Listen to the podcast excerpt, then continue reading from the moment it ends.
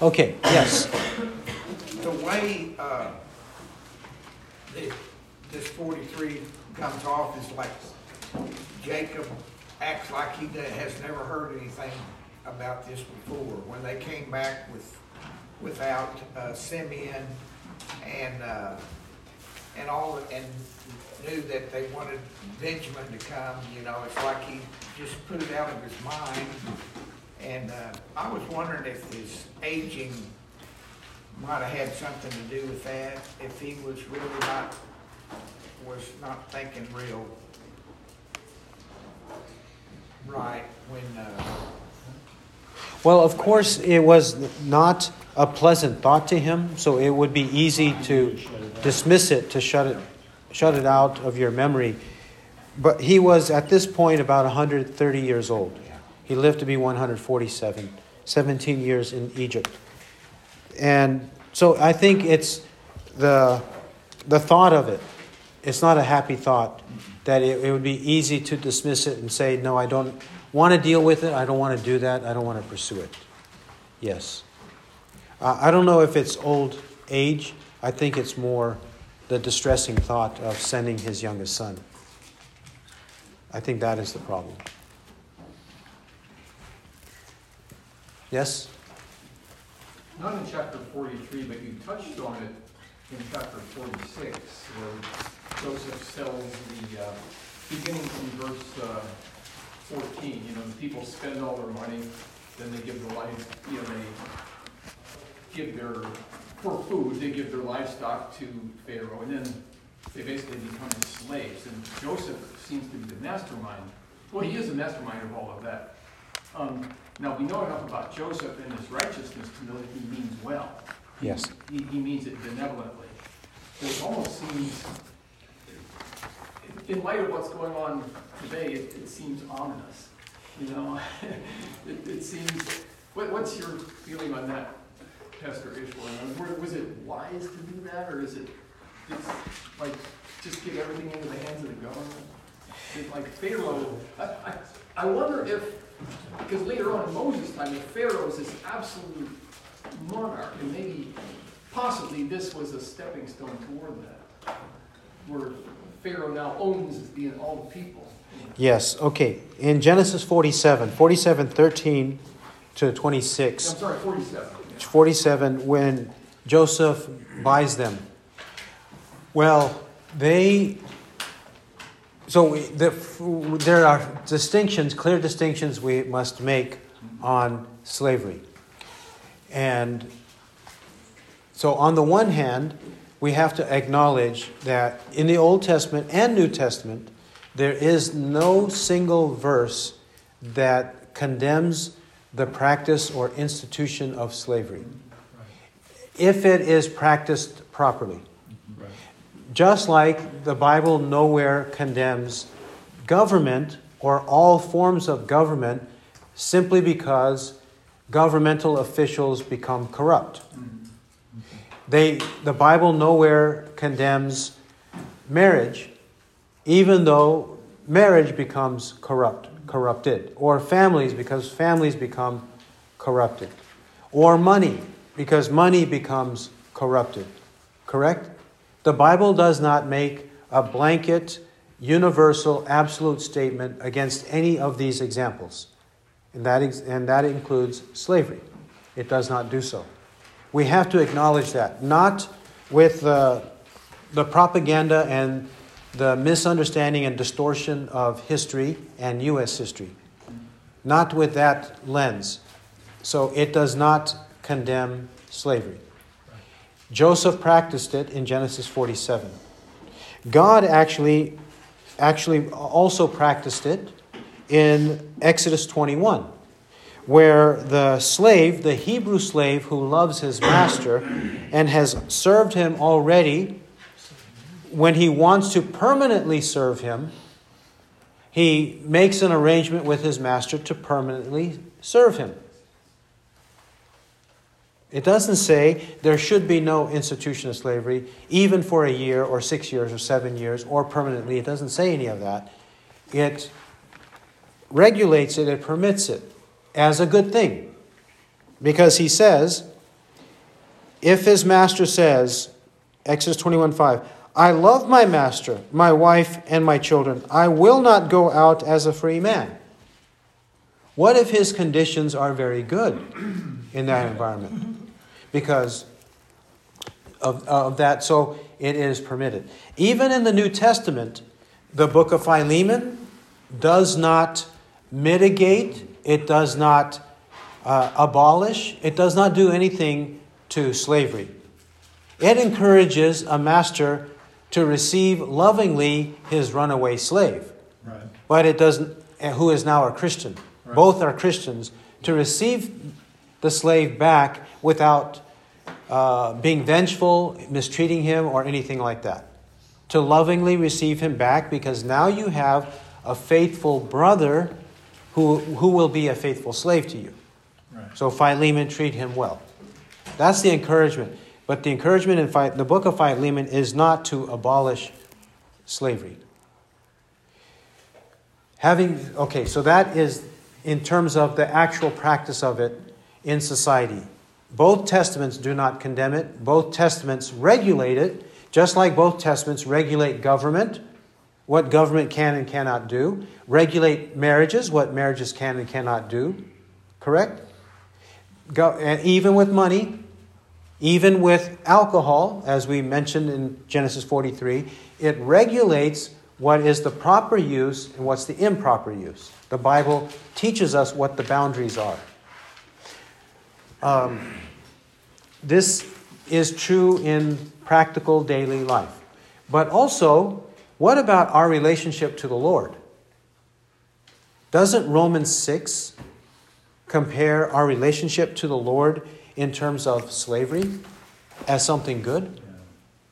Because, like Exodus 21, Romans 6 is describing that we are now under a new master, our Lord and Savior Jesus Christ. And because of that, he says, 617. Well, we'll start in 615. 615. What then? Shall we sin because we are not under law but under grace? May it never be. Do you not know that when you present yourselves to someone as slaves for obedience, you are slaves of the one whom you obey, either of sin resulting in death or of obedience resulting in righteousness? But thanks be to God that though you were slaves of sin, you became obedient from the heart to that form of teaching to which you were committed. And having been freed from sin, you became slaves of righteousness. Slaves of righteousness. And what is Christ? What is one name he is called? What is he to us? Master. Master. Our only Master and Lord Jesus Christ. Jude 4. He's our only Master and Lord Jesus Christ. And if everything about slavery is disgusting and loathsome and sinful, corrupt, if it is that, then why in the world is God using that analogy to describe our relationship to Him? It's not that.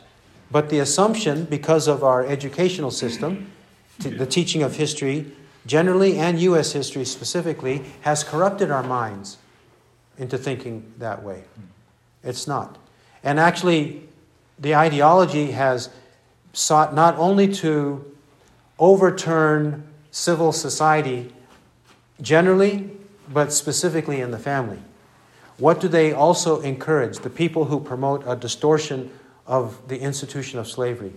They promote the wives subverting their husbands. They subvert children subverting their parents.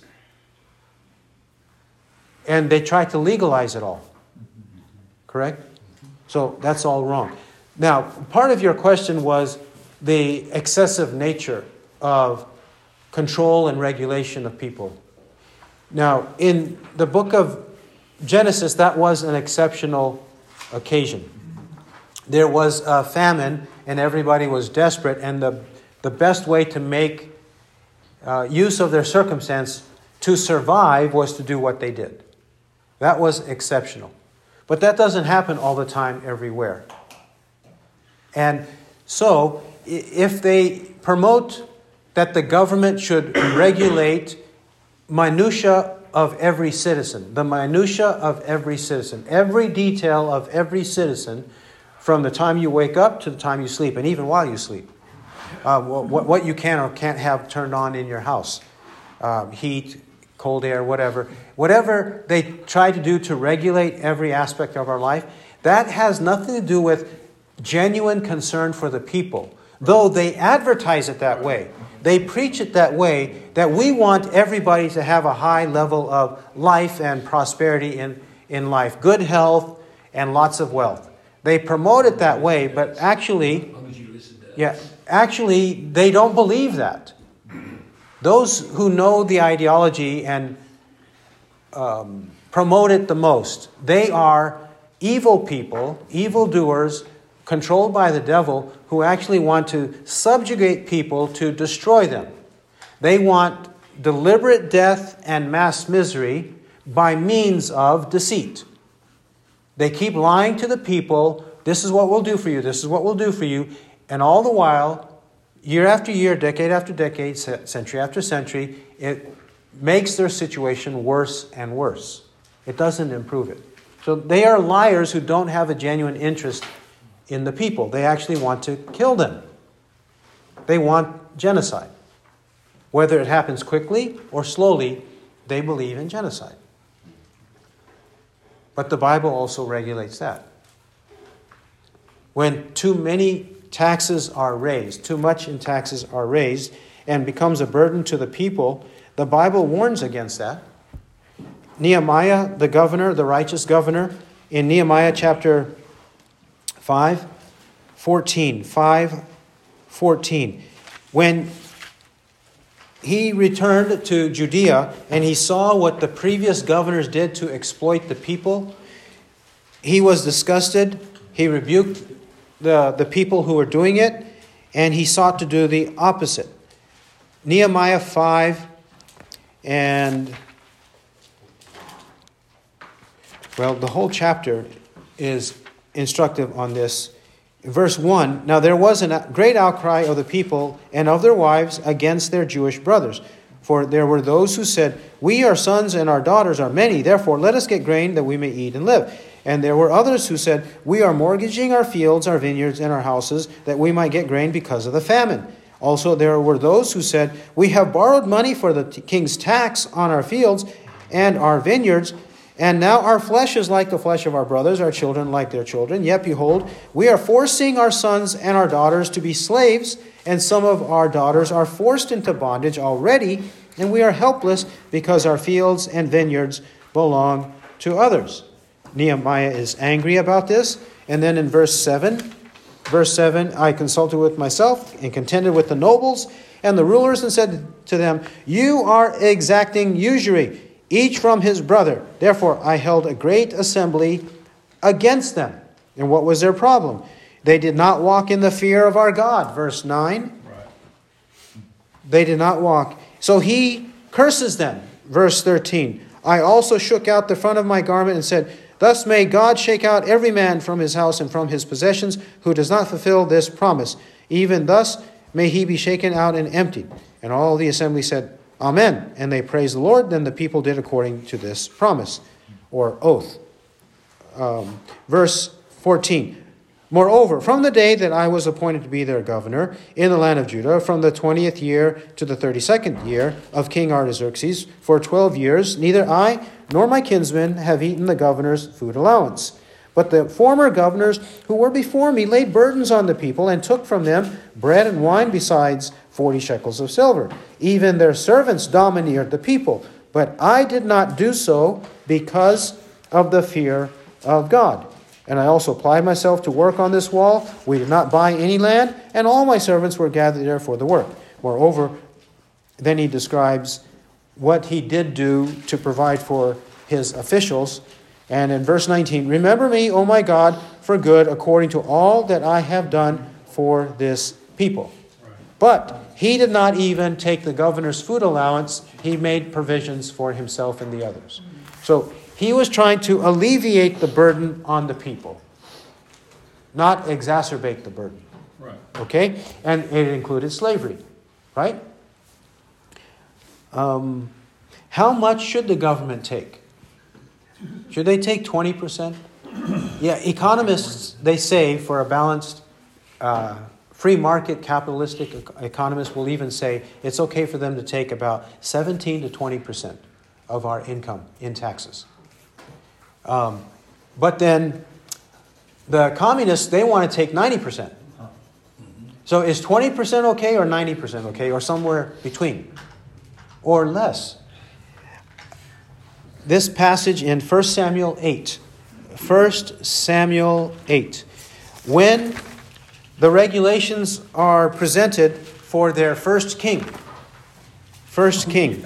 For their first king. Look at what he says. 1 Kings chapter 8 verse 10. So Samuel spoke all the words of the Lord to the people who had asked of him a king. And he said, This will be the procedure of the king who will reign over you. He will take your sons and place them for himself in his chariots and among his horsemen, and they will run before his chariots. And he will appoint for himself commanders of thousands and of fifties, and some to do his plowing, and to reap his harvest, and to make his weapons of war and equipment for his chariots. He will also take your daughters for perfumers, and cooks, and bakers. And he will take the best of your fields, and your vineyards, and your olive groves, and give them to his servants. And he will take a tenth of your seed and of your vineyards, and give to his officers and to his servants. He will also take your male slaves and your female slaves, and your best young men and your donkeys, and use them for his work. He will take a tenth of your flocks, and you yourselves will become his servants. Then you will cry out in that day because of your king, whom you have chosen for yourselves, but the Lord will not answer you in that day. He regulates that they should take in terms of two examples, verse 15 and 17. 15 and 17.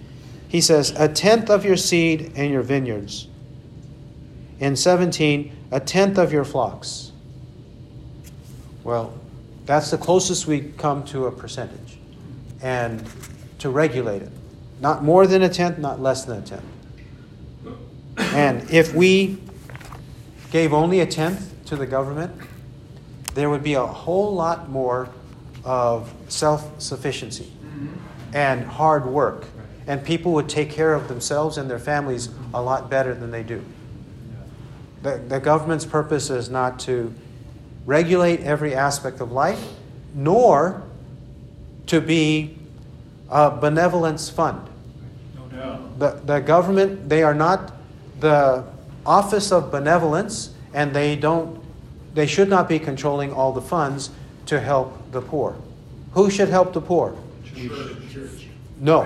Family. family first, help, help the church, then the church. Yes. Their own families should learn to take care of each other among immediate family and relatives. They should help each other and hold each other accountable to care for one another. And then the church, if there is genuine need. Right. Then the church helps with the genuine need. But the family and the church should both be holding these individuals accountable for their actions right. and discern whether there is a genuine need or not. And you might say, how do we know that? 1 Timothy 5 1 to 16. 1 Timothy 5 1 to 16. The book of Ruth right. is the book of Ruth not an example of that? Ruth was a Moabitess, right? She was a pagan, not by that point in the book of Ruth, but she was. And she was a widow. In our culture, immediately, she's a foreigner, she's a woman, and a widow. Okay? What do you want? We'll give it to you. Or go, go to the local office of the government, and the government will give you this and that. There's a list of 10 benefits that you deserve even though you are a foreigner, a woman, and a widow. Uh, everything at your fingertips. But that's not what happened in the book of Ruth. In the book of Ruth, the righteous expected the widow to work. She was a young widow, like 1 Timothy 5 says, the young widows should be working and remarrying, not receiving money from the church. Also, in Leviticus. Leviticus teaches us in Leviticus 19, Leviticus 19, 9, and 10. Now, when you reap the harvest of your land, you shall not reap to the very corners of your field, neither shall you gather the gleanings of your harvest, nor shall you glean your vineyard, nor shall you gather the fallen fruit of your vineyard. You shall leave them for the needy and for the stranger. I am the Lord your God. The needy and the stranger are supposed to glean. That means they have to work. Yep. It doesn't say that the needy and the stranger, like Ruth was a stranger, a foreigner, coming to live in Israel, that all they need to do is go to the local uh, office of the government for their welfare payments. Doesn't teach that. It teaches them to work if they are there legally. They are to work, glean in the field. No automatic payments while they sit down at home with their big screen TV and uh, Obama phones. That's how the government gets control of making them dependent. Yes. And they keep power. Yes, that's how they that's how they keep power. But it's not just keeping power and making them dependent, but it's destroying them. Like I said, it's not just merely about power, control, um, wanting to be in office and be remembered in history. It's not just those things. It is those things, but it is more devious, it's more malicious, it's more murderous than that. They actually love it when more people die. They want more people to die. They literally want more people to die. They don't care about our health and our wealth. Only to the extent that while they're um, committing genocide, they can take our money for their own benefit. In that sense, they care about their own wealth, but they don't care about wealth for everybody, only our wealth so that we could be in more misery and die, whether intentionally or by circumstances because of depression or whatever, we, we kill ourselves in suicide. Okay, one or two last comments because our time is up. So it also seemed like when we talked about when Joseph was a brought before Pharaoh, he provided, you know, gave the plan of exacting a fifth, I think, of the grain from people. You know, first thought I was like, well, that seems like excessive taxation, but but again, this is a this is a different example because he is a prophet and was proven to be a prophet. So you know, like there is no comparison to what's happening today. Fauci is no prophet, right? He's proven to be a false prophet. False prophet, yeah. And so, for Joseph was proven to be a true prophet of God, and that's what is that is that what the difference is? Yeah, that, that's another difference. That Joseph was a prophet. He correctly predicted seven years of plenty, mm-hmm. and so far he had been predicting the famine, and it was happening as he predicted. And everything, and he was a godly man. He, didn't, he did not have a history of being a false prophet like Filthy Fauci. He is, and, and also in, the, in terms of um, uh, with, with the modern false prophets, they say things again and again, but it doesn't turn out the way they say it. The actual evidence does not turn out to be the way that they are saying it. But we're dealing with, in Joseph's case, an honest man and a true prophet of God, not a dishonest man who, has, who should have no estimation in our eyes. Should, should we also just assume that uh, Pharaoh's taking this as a tax? Could he not be uh, relieving the burden of the abundance because abundance drives the price down?